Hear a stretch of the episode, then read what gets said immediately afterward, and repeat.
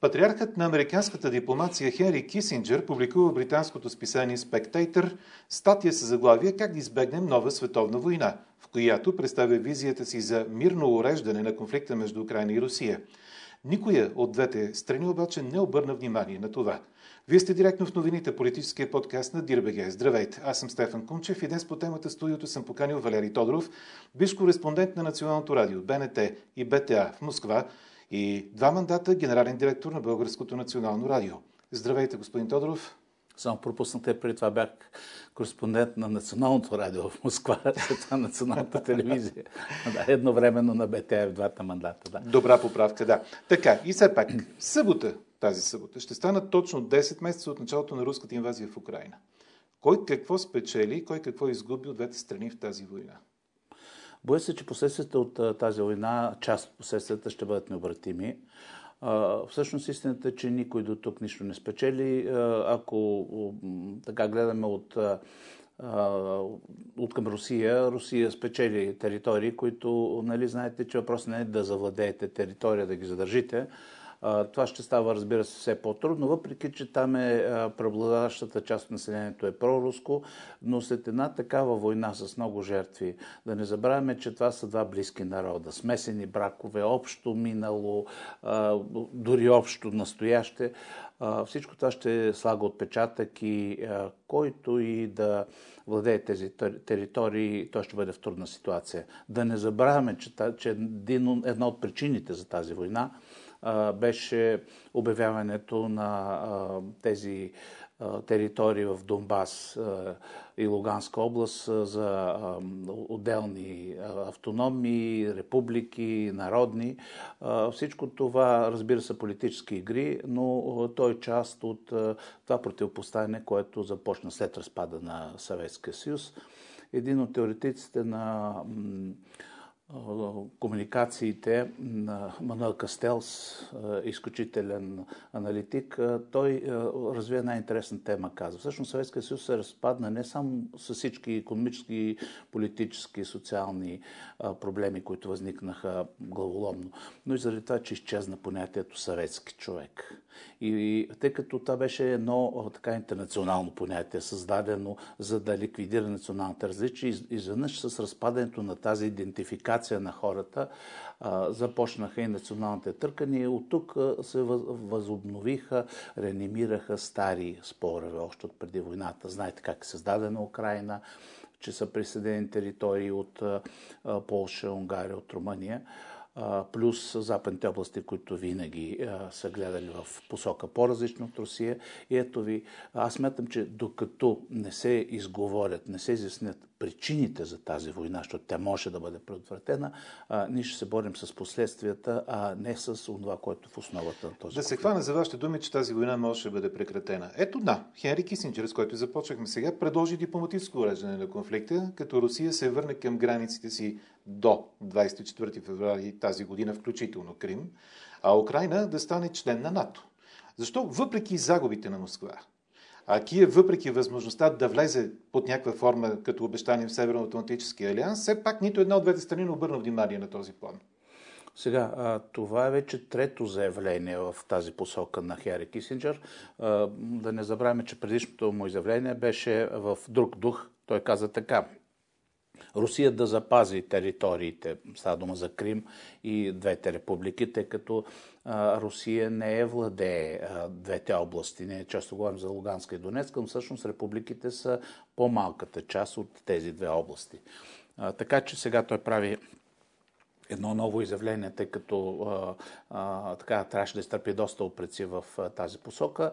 А, ясно е, а, че а, а, никой не може да бъде победител в тази война. Представете си, че победи Украина с кавичките без, което не разбирате, отсреща стои ядерна сила с огромна мощ а, и с потенциал, а, това би означавало, че а, зоната на несигурност така гледано към Кремъл остава и това води към следваща война и не дай се Боже, тя може да има още по-тежки последствия. Да допуснем, че победи отново с кавички или без а, Русия, какво се получава? То означава не просто разделяне, направо подялба на Украина, защото аз съм убеден, че съседни държави също а, така като посока стабилност, ще поискат да защитят тези територии, като ги включат, присъединят към себе си.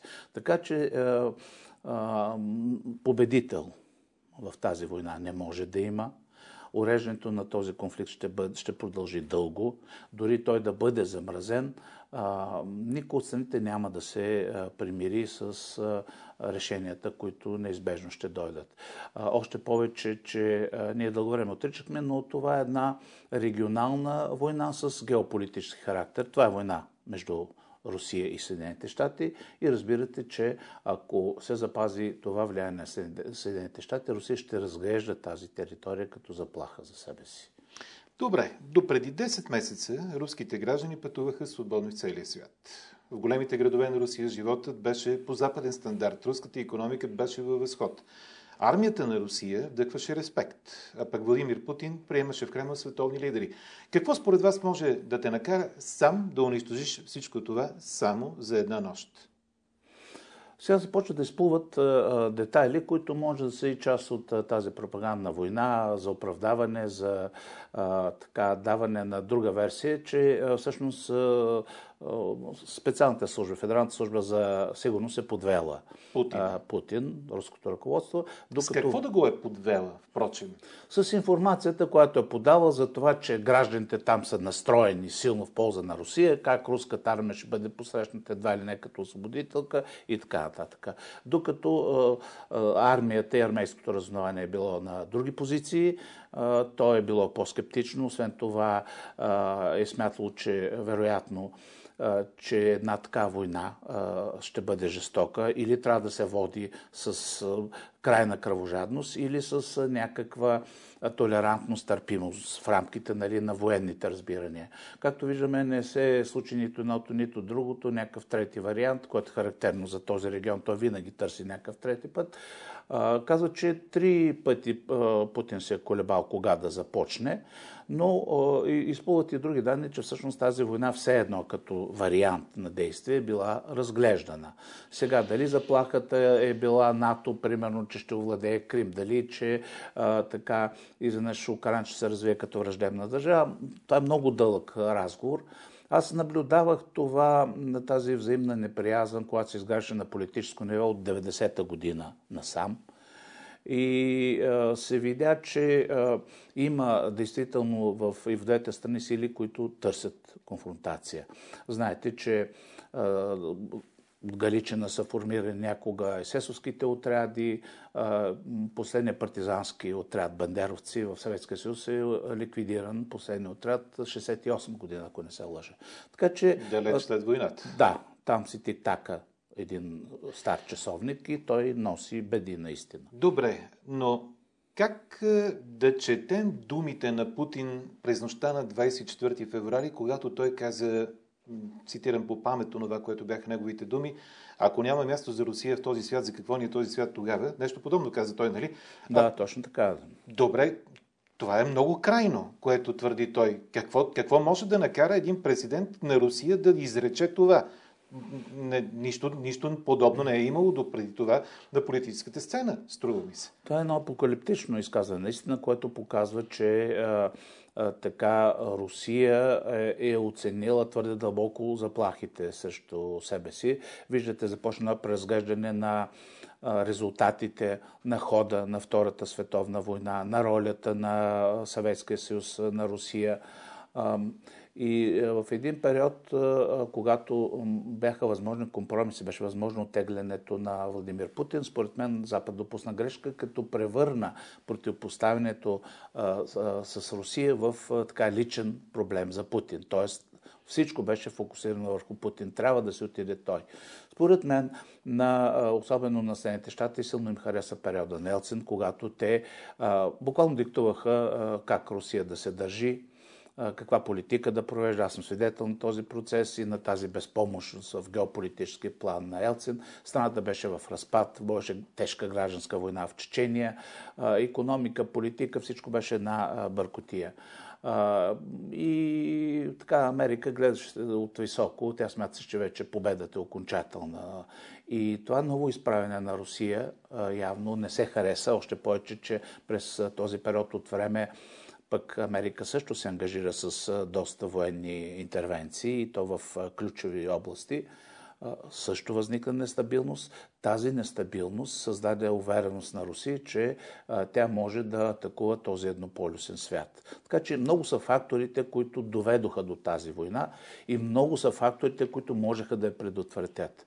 За мен Европа прояви една недълновидност, защото и в момента Европа не провежда своя политика, провежда американската политика, т.е. американската версия за това какво да се случва в след военния свят и а, така с остатъците от стария международен ред. Трябва да кажем, че с тази война беше сложена точка на разпада на стария международен ред. Той вече не съществува.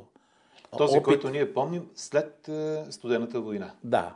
Разведряването, трудните процеси, силната, да, и така нататък. силната европейска линия изобщо в глобалното противопоставяне с политици, особено от, от от, в, в Германия, Франция и така нататък. Всичко това вече е залечено. Германия и Франция като лидери на европейските промени също виждате, че а, а, губят позиции. Това раздробяване на проблемите на държавите работи в интерес на така една глобална сила, която, за съжаление, вече Съединените щати също не са. Аз а, така тези дни а, споменах един термин мълчаливите държави. Кои са държавите, които мълчат Кои? около този конфликт? Да. Китай, Индия, Бразилия, Южна Африка, може да продължите списъка. Това са държавите, които защо мълчат? Те не вярвам да има човек, който да, да одобри една война. Но, но те а, не бих ги нарекал проруски. Нали? Ако вземем БРИКС като обединение, знаете, това са първо държави, които очевидно са несъгласни с американската линия на, на поведение. Тоест, това е една антиамериканска ос. И държавите, които са в нея, са държави с перспективна економика, потенциал и с нарастващо влияние в световната политика. Но БРИКС от колко години съществува, господин Тодоров?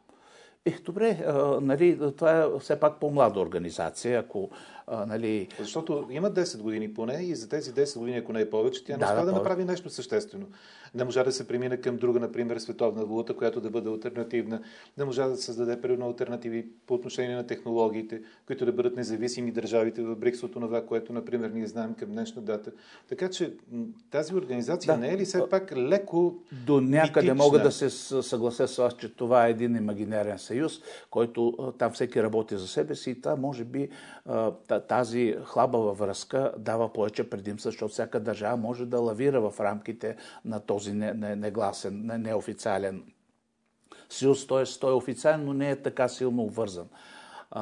но нека да отбележим една друга тенденция. Вече традиционните валути почват да губят сила. Виждате, че Китай се опитва да наложи Йоан и вече някои от държавите, вързани в този кръг, се разплащат помежду си в юани. Идеята по-нататък, защото криптовалутите да, да заменят преките разплащания, тогава банките. Знаете, че основните световни банки, кореспондентски са американски, така че Америка контролираше до сега валутните потоци. Това постепенно също ще се изплъзва от контрола на Съединените щати. И всичко според вас това е концентрирано сега в конфликта, във войната, Русия и Украина. Там са а, всички а, тези признаци на, на нова криза, която се задава. Аз мисля, че а, тук роли изиграха санкциите, които не бяха премерени. А, по-скоро, санкции. да, европейските санкции и санкциите на Съединените щати, да. тъй като а, те не бяха а, съобразени а, с а, този мащаб, който може да възникне. Тоест никой не предполагаше, че първи конфликта ще има такава мащабност като последствие и въздействие. Второ, смяташе се, че Русия е прекалено слаба, за да издържи на този удар.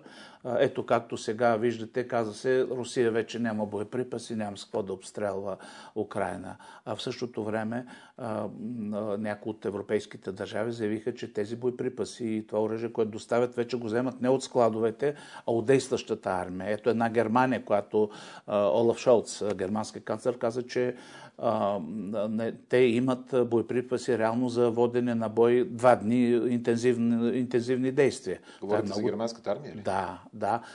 Бундесфера. Това е доста тревожно, защото военната индустрия в момента тя имаше в един момент свръхпроизводство, а, и всички се безпокояха, че това може да създаде някаква надпревара във въоръжението, а всъщност се, се получават вече и дефицити. Там се харчат много боеприпаси. Ние имаме нереална представа за това, което се случва. Жертвите са не по-малко от 120-140 хиляди от двете страни. Нали, каквото и да се говори, каквито и данни да се дадат. Ние не разполагам с реална информация. Пропагандата е от едната и от другата страна. Лично аз съм против налагането на ембарго на информационните източници. Защото Тоест, затварянето на достъпа до руските медии, както сега да. ще стане съвсем скоро и с канал, а, техния първи канал. Да, сега четири в деветия пакет на санкции да. са включени още четири руски медии. Това са НТВ, Първи канал, РЕН ТВ, който между другото беше ориентиран към а, европейски проблеми и Русия едно, който е нали, част от държавния канал Лъч към други страни. Добре, като заговорихме обаче за Русия и за населението преди малко, че е имало преди години понятието съветски човек, защо този, който вече се чувства руснак. Защо гражданите и Русия не се противят на това, което им се случва вече 10 месеца? Общественото мнение в Русия е така сложен организъм. А, вие виждате, че дори тези протести, които се организират за мащабите на Русия, те са незначителни. А, много силна е, е пирамидата на властта и много силни са спомените от миналото властта винаги е била твърда в Русия, тя винаги е била в стръмна пирамида, т.е. много силна президентска държава. така че всеки, който се изправи срещу тази машина, той е като камикадзе. Той извършва саможертва. да кажете, че страха е взел превес в руското общество и това е причината ние да не виждаме масови протестни акции срещу Вижте, войната страх, в Украина, да? Страх, конформизъм, контрол над медиите. Знаете, че всяко изявление, което може да се изтълкува като негативно към армията и, и наречената в Русия специална военна операция, се наказва строго. Включително бяха усилия наказанията за дезертерство за отказ от мобилизация и така нататък. Всичко това са наслагвания, които като добавим, че преди това Русия 7-8 години водеше битка дори с големите социални мрежи за предоставяне на контрол върху техните мрежи това вече нали, създава един рефлекс на конформизъм.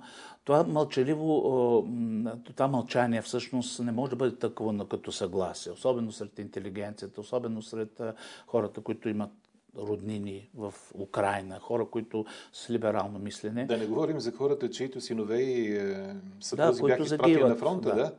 Но имайте предвид една друга особеност. В Русия няма реална партийна система. Тези партии, които съществуват в Държавната дума, в, ДТК, нали, в долната камера на парламента, защото в горната са сенаторите, нали, т.е. представителите на, на областите, те на практика са, да не ги наричам бутафорни партии, но те са такива съюзни партии на управляващата. И те са опозиционни по някои, примерно, социални въпроси, но в това, което е външна политика, то е монопол на Кремъл, и също така мерките, които се вземат по отношение на свободите на гражданите и така нататък. Искате така че да, реално... Да, да разбираме, че няма кой да организира дори хората, които са недоволни в Русия от това, да, което им се няма, случва? Няма, има, има а, малки партии, които не би ги нарекал маргинални, а, за тях стоят, но, но тези партии, представителите повечето са бивши а, управляващи, да речем премиера Михаил Касянов Другите вече са в чужбина, други избраха от, отвън да говорят. Примерно ето един Гари Каспаров, да речем, като име, да. давам по-популярни имена съзнателно. Той е един, един силен така, като личност противник на властта, но толкова. Тоест, те, те, са, а, те са единици погледнати в мащаба. А къде са НПО-тата, тамошните НПО-та? НПО-тата, така, откопирайки американския модел mm-hmm. от миналото, Русия обяви всички такива неправителствени организации, които се финансират от чужбина за чуждестранни агенти. тези, които се финансират от Русия, нали, разбирате, че те са нашите агенти нали, в кавички. Така че тези неправителствени организации първо бяха блокирани в дейността си, второ те и без това нямаха особено голямо значение. Русия сметна за горчив опит от цветните революции в съседните републики. Видяхте какво се случи в Киргизия. Особено след Украина, след Майдана, Русия разбра, че тя някакси, Русия, разбира се, като говорим за Русия, прави едно уточнение. Русия през поглед на Путин и под управлението на Путин. Защото аз като кореспондент съм работил в двете епохи, времето на Елцин, времето на Путин. Да. Много си спомням вечерта преди Нова година, когато Елцин прие решението да се оттегли и а, следващите дни, когато той а, в двора на Кремъл каза, това е човекът, който ще спаси Русия. И изведнъж Путин се оказа един месия. Той имаше доста успешни ходове, трябва да признаем. А, когато а, прекрати а, абсолютната власт на губернаторите, които седаха горната палата и бяха и защитени с имунитет и в губерните се правя каквото искаха. А, така че а, същевременно спря войната в Чечения. Русия е водила 4 века в царска Русия война в Чечения. Спомняте си наказателните отряди, Лермонтов го описва, много от руските писатели. А, докато Русия разбра, че трябва с собствените ръце, с самите чеченци, да постигне умиротворение, което и направи. Виждате, че сега Чечения е така Един в лицето на Кадиров, разбира се. Да. Сега, ако говорим пък поглед към войната в Украина, Съединените щати пък водят тази война с ръцете на Украина. И даже имаше едно изявление на американски генерал, който той каза какъв по-голям успех от това да водим война срещу нашия основен враг до, до него непосредствено с чужди ръце. Нали? Така че тук ние трябва да изговаряме като журналисти истините и за едната, и за другата страна. Тук невинни няма. Тази война можеше да бъде спрана и в момента поощрянето, насърчаването на Зеленски също ще създава проблеми. Вижте, той дори поиска на, на Световното първенство по футбол да се изкаже преди заключителната церемония. Извинявайте, но не може ние непрекъснато да произвеждаме напрежение, да произвеждаме а, а, така, милитаризъм и да очакваме, че а, тази война ще свърши скоро, ще има мир. Е, все пак той е от позицията на човек, който защитава собствената си държава. Но как, да, вижте, да. а, как трябва да разглеждаме провеждащите се в момент военни учения между Русия и Китай в Далечен изток? Все пак знаем, че там има напрежение между Пекин и Вашингтон по темата Тайван. Сега, вижте, тази война, ако гледаме от очите на Китай, тази война се, така, се случи преждевременно според мен Путин се подаде на една съзнателна провокация. И сега да кажем, че нервите му не са издържали, не знам дали това е точната дума, да. но Русия а, започна едно много сериозно превъоръжение, преструктуриране на армията. Така беше, когато, когато започна Чеченската война, аз съм наблюдавал този процес, Руската армия, като наследник на съветската, беше обучена да води тотална война. Тя не беше обучена да води регионална война, гражданска война, както в случая. Но научиха се, започнаха.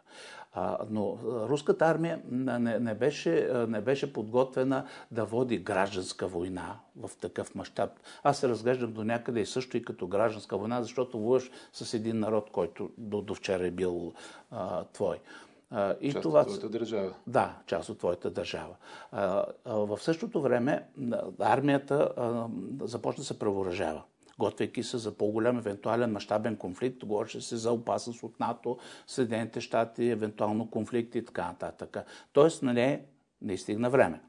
Също време китайската армия, която се превържава силно и получава все по-силна подкрепа от економиката, на нея трябват още 3-4 години, за да може вече да, да мери сили, особено в Тихоокеанския район, т.е. да създаде своя зона на, на стабилност, т.е. да, да демонстрира мускули там. Тези процеси обаче, така или иначе, течат, текат в някаква логика. Китай укрепва економически. Да и, и военно, докато Русия започва един период на изтощаване. Русия ще бъде все едно губеща в този процес в близък план, но как нещата ще се развият в по-далечен план. Виждате, Америка, Съединените щати е разделена на две има противоречиви виждания за външната политика, за присъствието навън, за економиката. Там също се задават проблеми. Тоест в момента големите центрове на сила, които се бият, които се сблъскват, те, те преживяват кризисни процеси. А какво очаквате да произлезе от срещата в Минск между президентите на Беларус и Русия и като цяло можем ли от тези военни учения, които започнаха също пък и там, да очакваме Северен фронт на военния театър в Украина? Не, мисля, че Лукашенко е един доста хитър политик. Знаете, той е бил председател на колхоз и често пъти, извинявам се, разбира се, за подобна лексика, но той се държи точно като председател на колхоз. Нали. Нямаме храна за едните животни, ще нахраним другите и така нататък. Тоест, той се опитва в момента да лавира между изтока и запада, така че да не търпи санкции допълнителни, които Запада налага спрямо Русия. Също времено пък той нямаше избор след като Русия го спаси от този опит да бъде свален той все едно вече се примири с тази перспектива, която също става неясна, че ще се създава съвместна съюзна държава. И тъй като в момента и беларуската економика изпитва проблеми, а Русия изпитва затруднения да, да я финансира, особено по отношение на горива, и така жизненно важни суровини, очевидно, че акцента тук ще бъде економиката и другия момент, който вероятно ще е важен, Беларус да се запази, да се развие като един логистичен център в близък план за тази война, а в перспектива да се създадат основите на съюзна държава, нещо, което декларираха. Тази идея е вързана и с тези конституционни промени, които направи Владимир Путин. Знаете референдума, който той а, направи. А, като идеята на този референдум беше той да се оттегли в страни и под предлог, че създава съюзна държава, да се изкарат а, други хора, които да, така, да обират горещите, да вадят кестените от огъня. Това не се случи, главно защото и на Запад теоретиците, които така мотивираха по-твърда политика към Русия, не разчетоха правилно този ход, този опит и не дадоха шанс нали, със съветите към западните ръководства да, да, да се опита да се види как би се развила тази версия. За мен това е не просто хипотеза, за мен това е една пропусната възможност, защото съперничеството с, с Русия стана много лично. Путин няма избор. Той разбира, че ако загуби тази война, а, той може да отиде, може да повтори съдбата на Милошевич особено след като вече Русия беше обявена за държава, която поддържа тероризма и така нататък. Всичко това са, на първ поглед, изглеждат безобидни неща, но а, те са а, много сериозна част от това ново международно право, което се създава. Доколко реално, според вас, е наистина Владимир Путин да последва стъпките на Слободан Милошевич и да приключи житейския си път в килия на трибунала в Хага? Чак в Килев трибунал в Хага едва ли е възможно. Това би означало да бъде победена Русия, да бъде поставена на колене, да се намесят международни сили. Нали, разбирате, Русия е ядрена държава и това не може да стане. Това може да стане в друг вариант, ако да речем един вътрешен преврат, или промяна в, в рязка, радикална промяна във вътрешната политика, която да доведе други хора на власт, които примерно да поставят под някакъв вид ограничение на Владимир Путин, но такива хора и силни личности и тенденции не се забелязват. А добре, допускате ли, че Путин ще прибегне в крайна сметка до употреба на ядрено оръжие в Украина, след като не успява да постигне обявените си цели? Не, не вярвам. Знаете, че руската ядрена доктрина се промени два пъти. Тя първоначално не допускаше първо беше отхвърлена вероятността за, за а, Русия да нападне първа. Изпреварващ удар. Да, изпреварващ удар, но след като се промени американската военна доктрина, в сегашната доктрина за ядрените удари има една така витивата формулировка, която каза, че в случай, когато бъде застрашена националната сигурност което, нали, разбирате, ако наистина държавата бъде поставена в ситуация, в която а, тя а, може да се разпадне и да претърпи голям катаклизъм, а, вероятно ръководството би могло да използва. Но, но поставяме едно голямо но, А, мисля, че а, това никой не, си, никой не го мисли сериозно, защото това би бил апокалипсис. Дори ограничение ядрено даропустошението, което ще предизвика. Вижте само а, Хирошима и Нагазаки още от а, минало време. О, още вървят последствията. Не може една държава, която все пак има някакви отговорности и към своя народ, и към чужди, да употреби така сила, защото тя ще се върне, освен това ще, ще попадне под ударите население, което също е руско. Добре, а как смятате се тълкуват случаите с попаденията върху Кримския мост, с попадението върху базите в Крим, на Северен поток 2. Отделно от това попаденията, които бяха с дронове на стотици километри навътре в територията на Русия, на 300 км от Москва, там унищожиха няколко самолета, които са от ключовата авиация на Русия. За какво говори всичко това, в крайна сметка? Ами вижте, с удължаването на тази война, естествено ще има и партизански действия. Наричам ги партизански, не, да не потребяваме думата тероризъм, защото се води в края на, на краищата война. А, така че ще се използват а, средства за проникване в а, дълбочина. Между другото, това и кара Съединените щати да задържат изпращането на по-далекобойни оръжия, включително и системите Patriot. Ето Германия също отказа да остави, като намери формулировка, че тези системи са част от чедъра на НАТО, защото изкушението да се атакува в дълбочина е много голямо. Как ще бъде разтълкувано? Разширението на географията на, на действията ще увеличава мащаба на самата война и рисковете, които ще възникнат. Вижте, е, представете си, че една ракета бъде свалена над главата ви. Вие сте жертва, нали, независимо, че сте извън конфликта. Така че а, атаката на Кримския мост, според мен, беше грешка. Тоест, Украина за да печели симпатия на своя страна, все пак трябва да избягва а, такива атаки срещу граждански обекти. В край на краищата в Крим живеят а, и украински граждани и граждани, които така се разпознават като руски. И един последен въпрос. Според вас, страхува ли се Владимир Путин, след като отказа да проведе ежегодната си среща с медиите, която иначе беше отразявана във всички информационни канали? Аз мисля, че тази среща просто беше отложена тъй като в момента Русия се колебае какъв път точно да избере. Път към и... какво? Или за какво? Да, всъщност в каква посока да бъде направено обращението му за мир или за война. А, тъй като а, руското ръководство твърди, че а, Украина, Запада не е склонен към мир, а, но всъщност този мир, който предлага Русия е на нейни условия, т.е. Кремъл, уточняваме пак. Нали. А, така че, а, вероятно, това, а, тази информация, която се промъкна през последните дни в медиите, че той ще направи важно заявление, съобщение, вероятно ще е свързано именно с тази отложена среща. Тоест, има се нещо предвид, можем да гадаем, има варианти, но смятам, че ако изчакаме до седмица, ще разберем за какво става дума. Това беше всичко за днес. Валерий Тодоров, директно в новините.